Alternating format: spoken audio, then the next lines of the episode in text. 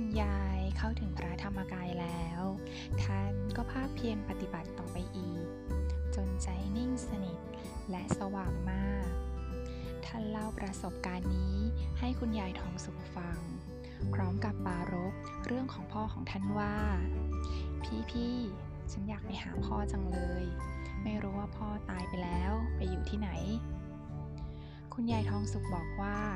มันน่าจะยากอะไรล่ะและได้แนะนำคุณยายให้ไปหาพ่อด้วยวิชาธรรมกายพอคุณยายทองสุขแนะนำเท่านั้นคุณยายก็ถอดกายไปเหมือนหลุดไปทั้งตัวเป็นพระธรรมกายที่ใสละเอียดในเวลานั้นคุณยายไม่ได้คิดเลยพ่อจะไปที่ไหนใจของท่านเป็นกลางกลางสุดแต่พระธรรมกายภายในจะนำไปเมื่อพระธรรมกายนำไปถึงนรกเท่านั้นไฟนรกก็ดับเครื่องทรมานสัตว์ทั้งหมดก็หยุดทำงานชั่วคราวณที่นั้นคุณยายมองเห็นสัตว์นรกต่างๆที่กำลังได้รับทุกข์ทรมานมีทั้งตัวตัวเป็นสัตว์หัวเป็นคนสุดแต่เวรกรรมที่ได้ทำไว้ในอดีตสัตว์นรกแต่ละประเภทก็มีเครื่องทรมานต่างกันคุณยายตรวจดูด้วยทัศนะของธรรมกายท่านมองเห็นพ่อซึ่งบัดนี้ผายผอมไม่มีเสื้อผ้า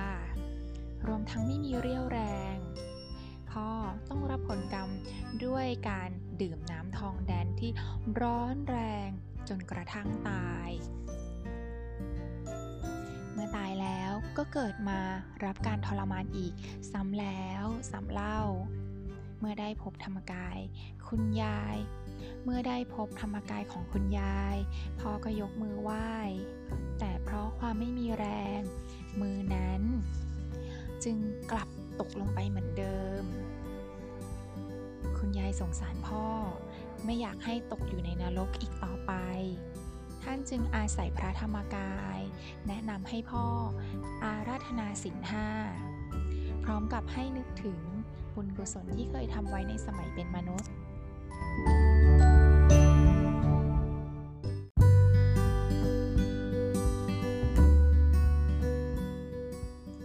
หลังจากรับศีลแล้วพระธรรมกายก็พาพ่อขึ้นไปบนสวรรค์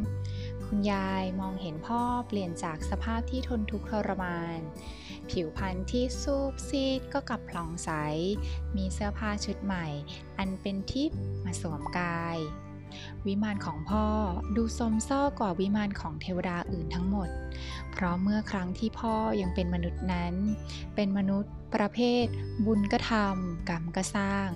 วัดก็เข้าเหล้าก็กินเพราะฉะนั้นด้วยผลบุญที่เคยทำจึงทำให้วิมานคอยอยู่แต่เพราะทำด้วยจิตที่ไม่ค่อยบริสุทธิ์นักวิมานจึงมัวหมองแม้ในเวลาที่ทำบุญก็ทำไปตามกำลังไม่ได้ทำเต็มกำลังเพราะฉะนั้นวิมานของพ่อจึงไม่ใหญ่โตเหมือนคนอื่นส่วนการที่พ่อดื่มเหล้ากรรมนั้นก็จะส่งผลให้พ่อตกนรกเมื่อคุณยายช่วยให้พ่อพ้นจากนรกขึ้นไปอยู่บนวิมานได้คุณยายทองสุขจึงแนะนำให้เอาบุญที่พระที่เข้าถึงพระธรรมกายช่วยปรับปรุงวิมานให้ใหญ่โตขึ้นยิ่งไปกว่านั้นกายของพ่อได้เปลี่ยนเป็นกายเทพบุตรที่มีเครื่องประดับและบริเวณบริวารสมบัติมากมายหลังจากนั้นจึงแนะนำให้คุณยายสอน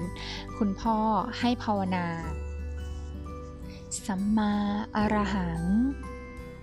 และกำชับว่าหากพ่อลืมภาวนาเมื่อใดก็จะหล่นลงไปอีกพ่อรับปากอย่างแข็งขันเนื่องจากไม่อยากตกลงไปนรกไปรับทุกข์ทรมานจากการโดนกรอกน้ำทองแดงที่กำลังเดือดพล่านอีกต่อไป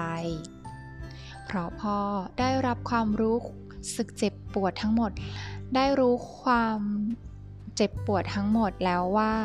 เมื่อน้ำทองแดงเข้าไปในปากแล้วจะเผาไหม้เนื้อตัวให้ละลายไปทันทีแล้วกลับฟื้นขึ้นมาใหม่เพื่อชดใช้กรรมต่อและจะต้องทำเช่นนี้ตลอดเวลายาวนานได้รับทุกข์ทรมานอย่างแสนสาหัสคุณยายมีโอกาสขออโหสิกรรมกับพ่อในคราวนั้นพ่อของท่านซึ่งเป็นเทพเทพบุตรไปแล้วก็ประนมมือไหว้พระธรรมกายให้อโหสิกรรมกับคุณยายทุกประการพ่อบอกกับคุณยายว่า